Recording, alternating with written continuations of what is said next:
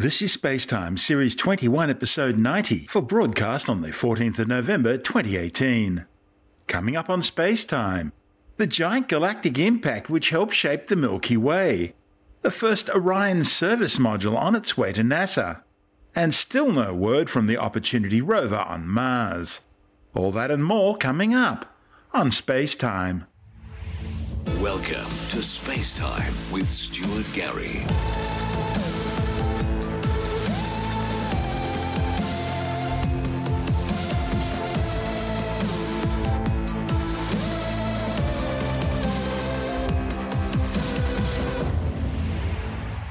A new study shows that instead of forming alone, our Milky Way galaxy was involved in a major collision with another big galaxy about 10 billion years ago.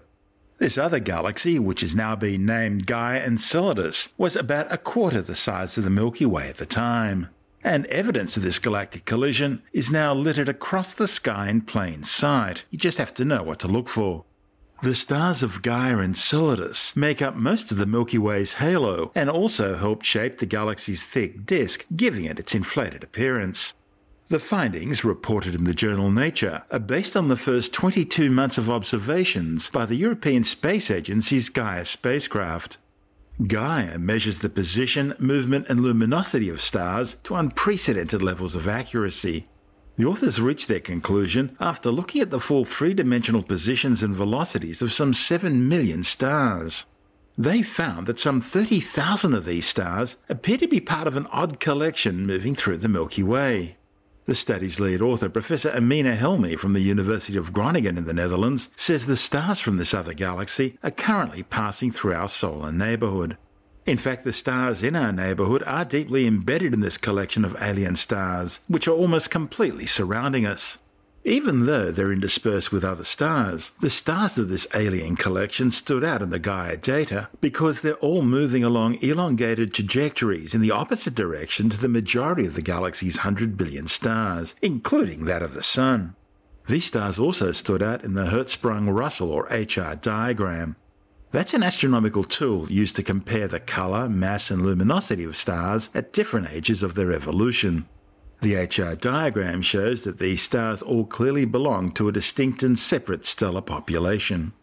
The sheer number of odd moving stars involved intrigued Helmi and colleagues, who suspected they might have something to do with the Milky Way's formation history, and so set about trying to understand their origins. In the past, these authors have used computer simulations to study what happens to stars when two large galaxies merge. And when Helmi compared those to the Gaia data, the simulated results matched her observations. Helmi says the collection of stars she found with Gaia have all the properties of what one would expect from the debris of a galactic merger, which stars from another galaxy were cannibalized by the Milky Way.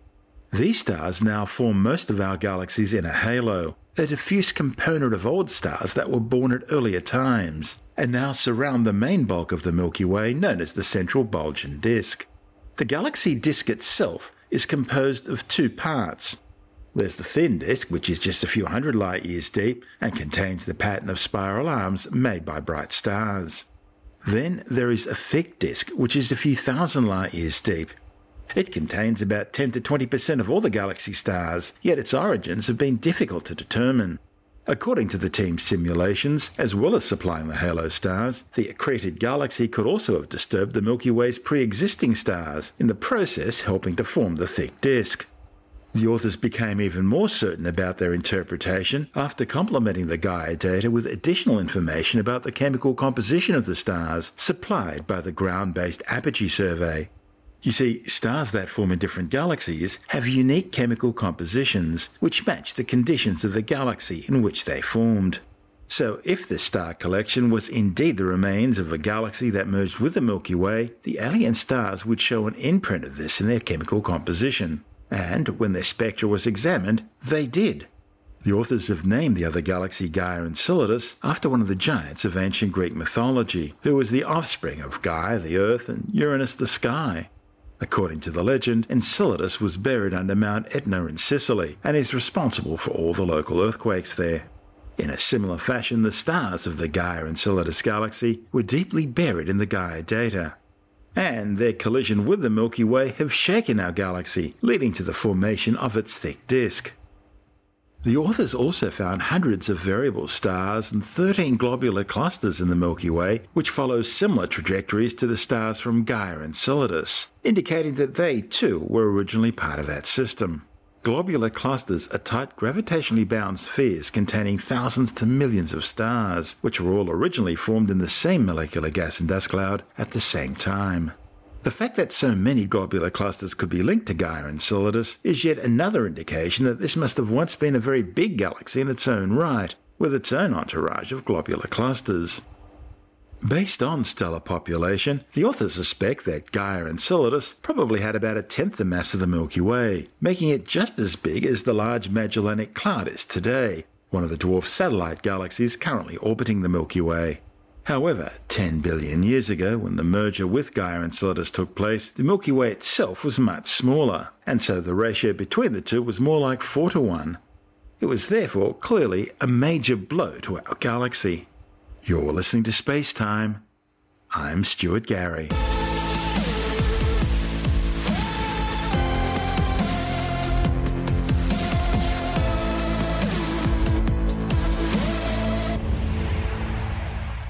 Construction has started at the site of one of the world's new supersized astronomical observatories, the 25 metre Giant Magellan Telescope, or GMT.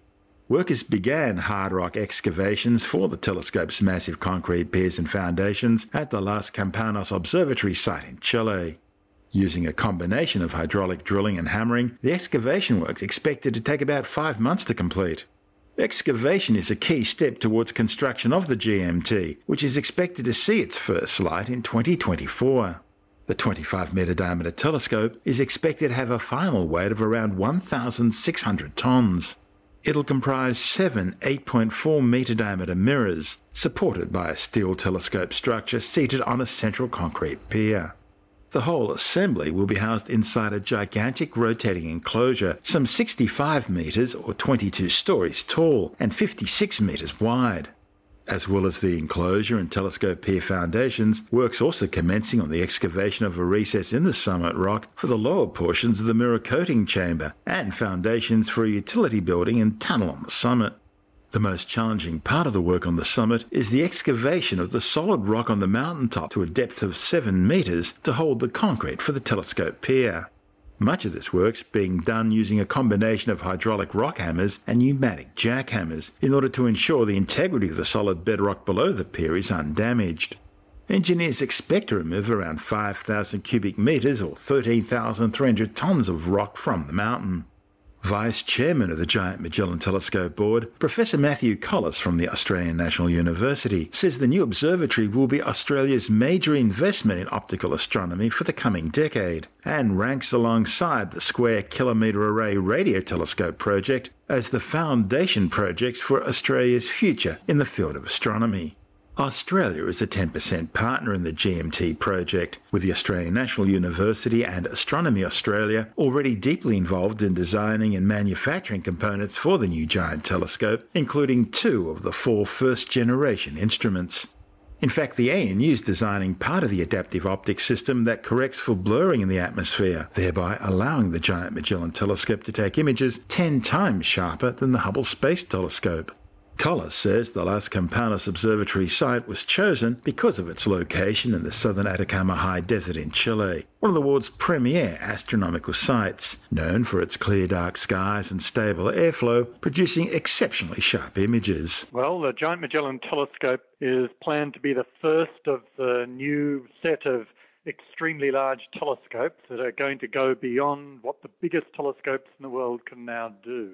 It will have a set of seven mirrors, each 8.4 metres in diameter, that will give it the collecting area equivalent to a 24.5 metre telescope. That compares to the biggest 8 or 10 metre telescopes that exist in the world today. And the purpose of the GMT is to go beyond what we can do with those telescopes. We want to be able to see the very first stars to form in our universe. We want to track stars orbiting the black hole at the center of our galaxy. We want to see planets orbiting stars near our own sun. And all of those things are going to be possible with the power of the GMT. Where's the construction site? Las Campanas Observatory in the Atacama Desert in northern Chile. It's in the foothills of the Andes. It's at an altitude of about 2,400 meters and it's about 29 degrees south of the equator. And what's the advantage of building something so high when it comes to astronomy? Well, the advantage of building something at that altitude is that you get above most of the atmosphere. You get above a lot of the water vapor and, of course, a lot of the blurring of the atmosphere. So the higher, the drier, and the colder your site is,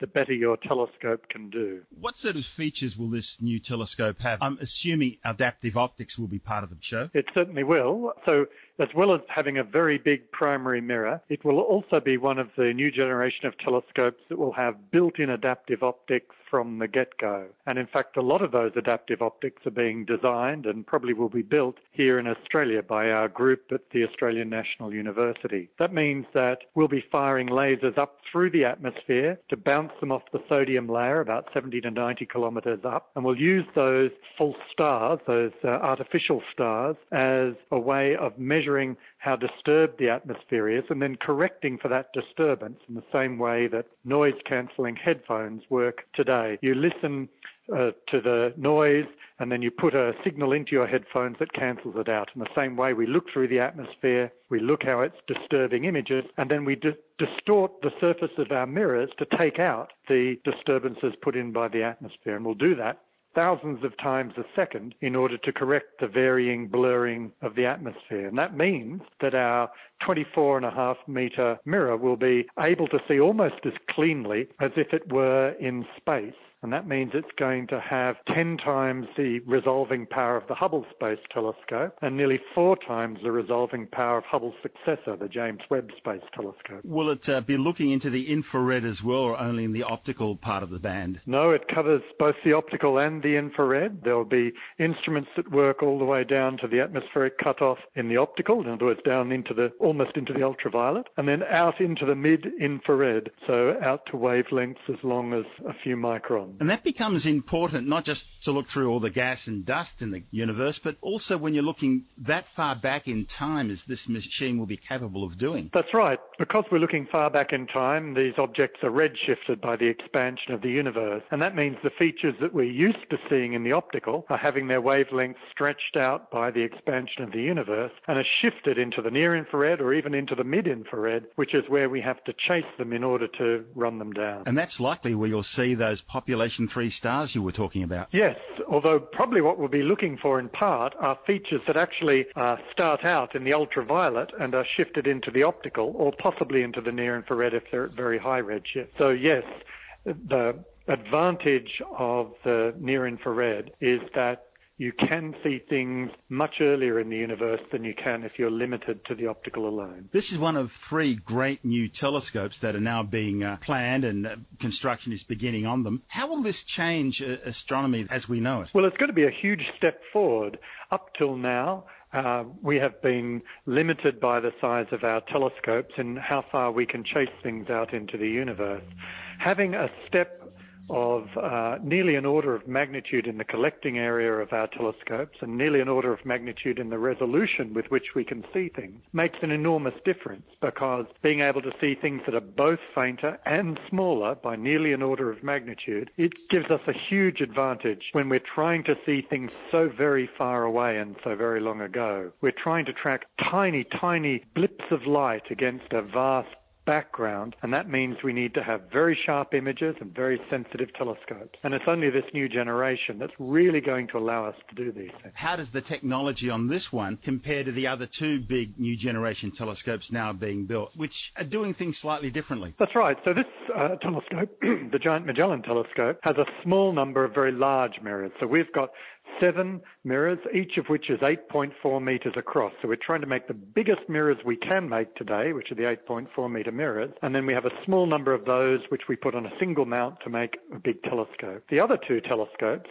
the uh, American uh, 30 meter telescope and the European extremely large telescope, are even bigger The 30 metre telescope is, surprise, surprise, 30 Mm-hmm. metres in diameter. The European one is 39 metres in diameter. And they're choosing to use many hundreds to a thousand or more smaller mirrors, typically one to two metres in diameter, in order to build up their giant collecting areas. Both techniques should work. There's no particular reason to think that one is necessarily better than the other. And they both have some advantages and some disadvantages. When will we see first light? Ah, well, that's something we'd all like to know. When you start building a billion dollar telescope, you're asking how long is a bit of string. With something like this, which is completely new and different, it's very hard to predict when it will be. But our current schedule, if everything goes right, has us seeing first light early in the 2020s with the telescope being completed in the middle of the next decade. That's Professor Matthew Colless from the Australian National University.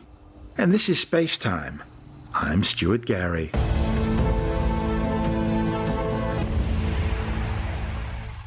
The first operational European Space Agency service module for NASA's new Orion spacecraft has been flown from Germany to the Kennedy Space Center in Florida.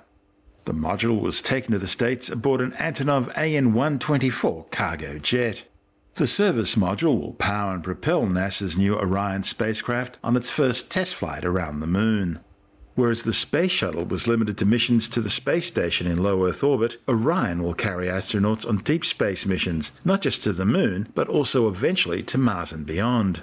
The European service module is designed to be mated to the Orion capsule, and together the pair will be launched on NASA's new heavy lift rocket, the SLS or Space Launch System.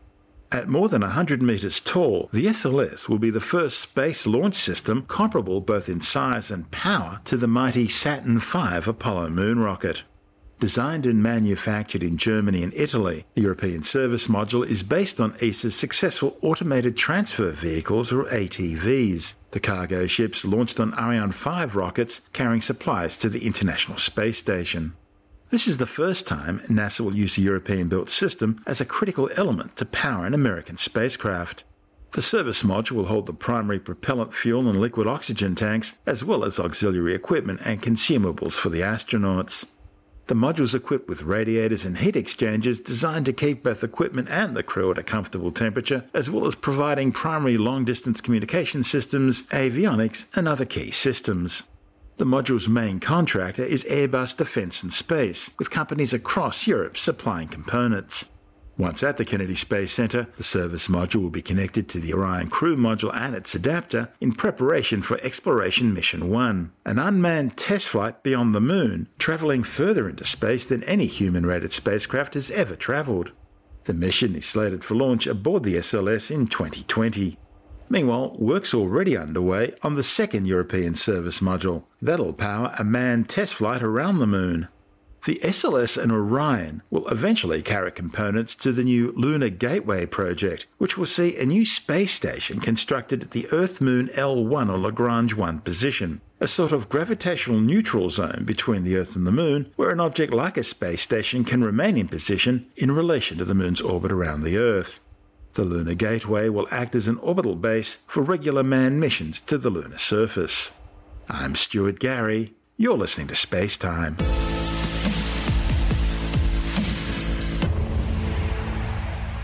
There's still no word from NASA's Mars Opportunity rover, which has been silent since a global dust storm hit the red planet. The massive storm blanketed Mars in June, July, and August. The dust darkened the Martian skies, preventing the golf cart sized six wheel rover's solar panels from charging its batteries. Opportunity's last communications with Earth was on June the 10th.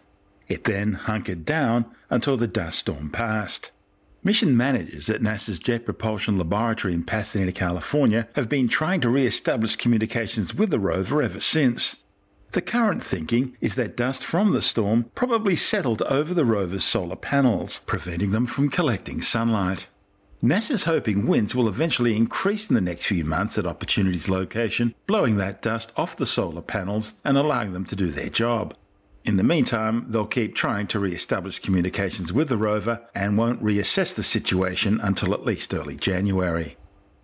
Opportunity was launched from the Cape Canaveral Air Force Station in Florida three weeks after its twin rover Spirit on June the 7th, 2003.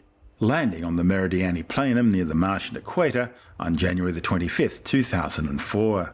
Spirit had touched down just three weeks earlier in Gusev crater on the other side of the red planet. Both rovers were only designed to operate for around 90 days in the freeze-dried Martian deserts, but continued running for years. In fact, Spirit remained operational for 2,296 days. Eventually, it got bogged in a sand dune with its solar panels pointing away from the sun.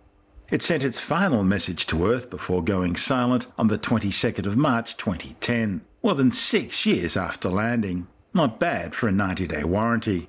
Opportunity has continued going even longer, covering well over 5,300 days on the Martian surface. It's been examining rocks and minerals and has travelled more than 45 kilometres to its current location in a valley leading off the rim of Endeavour Crater. You're listening to Space Time. I'm Stuart Gary.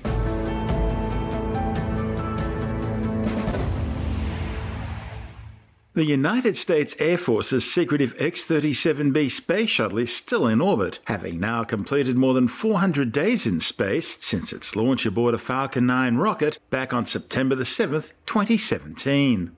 The unmanned Delta Wing spaceplane is on mission OTV 5, currently orbiting an altitude of 356 kilometres with an inclination of 54.5 degrees. Now, officially, the flight's testing experimental electronics and three oscillating heat pipes in long duration space environments. Oscillating heat pipes is a fancy way of saying a radiator filled with liquid.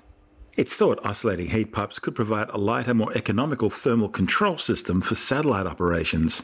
However, the equipment would need to function reliably for many years of satellite operation, suggesting that the OTV 5 mission might need to remain in orbit for a considerable amount of time if it's to successfully evaluate the thermal performance of the technology over realistic timescales. We know the mission also deployed several small satellites while in orbit, and it's rumoured to be engaged in satellite interception and modification tasks, frequently changing its orbit and altitude. The Air Force operates two X 37Bs, both flying out of Cape Canaveral in Florida. The project was originally started by NASA, who were trying to develop a miniature space shuttle which could fit inside the payload bay of their regular space shuttle fleet. The idea being the regular space shuttle would take off from Cape Canaveral or Vandenberg and then deploy the miniature shuttle in orbit. With the mothballing of NASA's space shuttle fleet, the X 37B project was taken over by the US Air Force. And now, instead of being launched from inside a space shuttle, they're launched from the top of conventional rockets. The US Air Force won't say when the OTV 5 mission will conclude. However, all previous X 37B flights have set new shuttle duration records, with the last, the OTV 4 mission, spending 718 days in orbit before landing at Cape Canaveral in May last year. The OTV 6 mission is slated to launch next year aboard an Atlas V in a 501 configuration. And once again, the payload for the mission is remaining a secret. I'm Stuart Gary. You're listening to Space Time.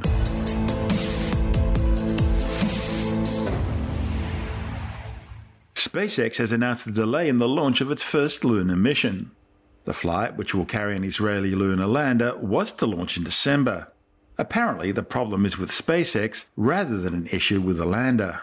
Israeli mission managers say tests with the 585 kilogram lander were proceeding successfully. The original flight plan called for a December launch into what would have been a highly elongated orbit, which would progressively increase in apogee until eventually it encompasses the Moon as well as the Earth. The probe would then deorbit and land on the lunar surface on February the 13th, carrying out experiments and scientific observations for two days studying the lunar magnetic field before system shutdown. You're listening to Space Time. I'm Stuart Gary.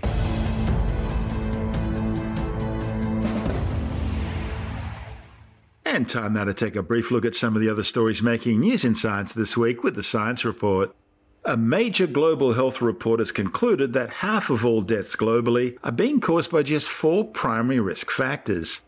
The findings in a series of major studies reported in the Lancet Medical Journal show that in 2017, half of all deaths worldwide were caused by either high blood pressure, high blood glucose, high body mass index, or smoking. The data in the latest Global Burden of Disease report warns that improvements in global mortality rates seen in recent years have become less pronounced overall, and rates have even stagnated or got worse in some countries. The report also found that lower back pain, headaches, and depressive disorders were the three leading causes of disability worldwide in 2017. A new study warns that the major ice sheets could still collapse with less than 2 degrees Celsius warming because of the changes already caused by the use of fossil fuels. Under the Paris Agreements, most nations have agreed to try and limit global warming to less than 2 degrees Celsius above pre industrial levels, although some nations will be allowed to continue increasing their use of fossil fuels, a serious point of contention. But a new report in the journal Nature Climate Change suggests that the 2 degree limit won't be enough to stop the collapse of the Greenland and Antarctic ice sheets. A review of science's current understanding of ice sheet processes suggests that both ice sheets may actually have tipping points either at or only slightly above 1.5 degrees above pre industrial levels. Researchers say if the ice sheets collapse, it could lead to irreversible loss of mass and drainage basins, and urgent research is needed to better improve projections. Paleontologists are putting the Australovenator theropod dinosaur under the microscope like never before. The 7 metre carnivore, which roamed Australia over 95 million years ago, will be examined in detail using the Australian Nuclear Science and Technology Organisation synchrotron at Monash University. The fossilised bones of the Cretaceous era dinosaur will be subjected to high resolution three dimensional X ray imaging to study internal bone structure and hopefully reveal more about how it made its living. The study should also reveal details about the meat eater's age and its life history. New research has revealed that the life expectancy of chocolate Labradors is significantly lower than their black or yellow counterparts. The study, reported in the journal Canine Genetics and Epidemiology, looked at over 33,000 United Kingdom based Labrador retrievers of all colours, finding chocolate Labradors also have a higher incidence of ear infections and skin disease. Specifically, researchers found the average life expectancy of non chocolate Labradors is 12.1 years. That's some 10% longer than those with chocolate coats. The prevalence of ear inflammation was twice as high in chocolate Labradors, who are also four times more likely to have suffered from pyotraumatic dermatitis or hotspot. Because the chocolate colour is recessive, the gene for this colour needs to be present in both parents for their puppies to be chocolate. And so breeders targeting this colour are more likely to only breed Labradors carrying the chocolate coat gene and it seems the resulting reduced gene pool includes a higher proportion of genes which are conducive to ear and skin conditions. Across the entire Labrador population, the most common health conditions found were obesity, ear infections, and joint conditions. Amazon's been facing problems across Britain and Europe with its Echo smart speakers, which are powered by its voice assistant Alexa, going silent due to connectivity issues. The problems emerged just as the e retailing giant was doubling the number of devices that can be powered by Alexa. See, Amazon's just released eight new voice controlled hardware devices, adding kitchen appliances and additional home entertainment gadgets. With the details, we're joined by Alex Zaharov-Reutt from IT Wire. This is where if you have a cloud-based system, it's the whole thing about centralization and decentralization. In the 70s, I remember my, well, I wasn't, I was only born in 74, but you know, my dad was working in the public service and they had these Wang computers and they were dumb terminals and you had a, a mainframe, a main system that was uh, controlling everything. And then we came to the 80s and 90s where the computing power went back into you know the desktops in your home. Now we've gone back to the cloud. Everything's in the cloud, and that includes these artificial intelligent devices. Now we need to have. It's going to come back to the decentralized point where we'll have cloud devices that are powerful enough to be li- to working in your own home and not require the cloud for everything. It's like with Google, you can have offline translation in the Translate app, for example. And the same thing will happen, will have to happen with cloud services, you know, AI services, where they'll get updates from the cloud and they'll use the cloud if necessary. But if the link to the cloud is gone, you don't lose the ability to talk to your microwave, because that's one of the things that Alexa announced, or switch various appliances on or off, or have your smart home continue working. You don't want it to be a dumb home just because you lost the connection to the internet. Well, we're talking about Alexa. It's uh, they've doubled the number of devices that can now be powered by the voice assisted system. Yeah, thousands and thousands and thousands of, of different devices. But Alexa probably has the biggest number of uh, connected devices.